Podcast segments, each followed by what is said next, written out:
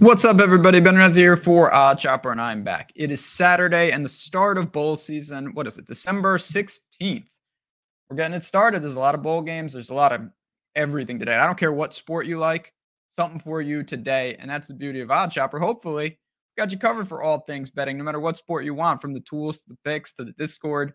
We do, in fact, have you covered. I want to welcome everyone in. If you want to hit the like button, subscribe to the channel, it's appreciated, especially in these trying times. I am in a bit of a cold streak there's no denying it. Bet the Zags last night. I bet some hockey last night, and that was uh should have been better, but it wasn't. Let's talk about Gonzaga. More shots and more free throws. That was the formula, but they only made two threes. And UConn is just a really, really good team. It's hard to really find gripes uh, when you bet against a team like that. They they really are just an outstanding squad. Uh, and it's going to be hard to to short them in a lot of spots. So credit to UConn. We got to be better. We got bowl games to find, and let's get into one. I'm going to the late night game. I did a parlay on this very channel. You can check those out for some additional picks and certainly in our Discord. But Cal and Texas Tech, it's a three and a half point spread here, and I'm going to go to the Red Raiders. Uh, I've been shorting Cal all year to a lot of success until the end of the year where they won three straight just to get to six and six and just to get here. I'll be honest, that freaks me out a little bit. They are playing pretty good ball, but at the same time, what does bowl season become now? It's just who's playing and who's not, opt out central. So let's start with Cal. They are missing two quarterbacks. They do have Mendoza, who was into the rotation anyway. So it's not as bad as it seems. It's not a true third string, but still, more importantly than that, Cal's missing their leading tackler and a starting corner on a defense that was no good to begin with.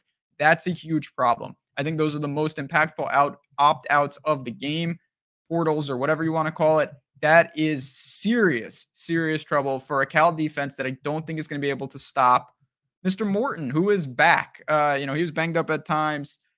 Texas Tech should be relatively healthy. They are going to be missing a pair of wide receivers, good wide receivers, and their starting left tackle. Not ideal, but it's all offensive. I think they already had the advantage over Cal. The rest of it, defensively, they're missing a couple guys who have been hurt. Maybe they get them back, maybe they don't. I don't see glaring, glaring problems in that uh, sense. So this game, just to back up, it's in Shreveport, Independence Bowl in Louisiana. Both teams are six and six. Uh, both played pretty well. I mentioned Cal won three straight. Texas Tech won three of four. They got absolutely smoked by Texas. No real shame in that. Texas is a playoff team, and we've seen that. But how, how do I see the game going? Well, you have a 58 point total. Cal's offense, I think, will be standard effective. Uh, they didn't suffer many many portals or anything. I didn't think they were just that good to begin with. Mendoza is going to have a lot of pressure on him. Will he make some plays? I'm sure he will. And then I don't expect Cal to stop anybody. I didn't, like I said, I can't stress, I did not like this defense at all. I saw them get worn down in several games. Uh, yes, they played very well against UCLA to close, but like the Washington State game and some of the elite Pac 12 teams really had their way with them. Is Texas Tech to that level?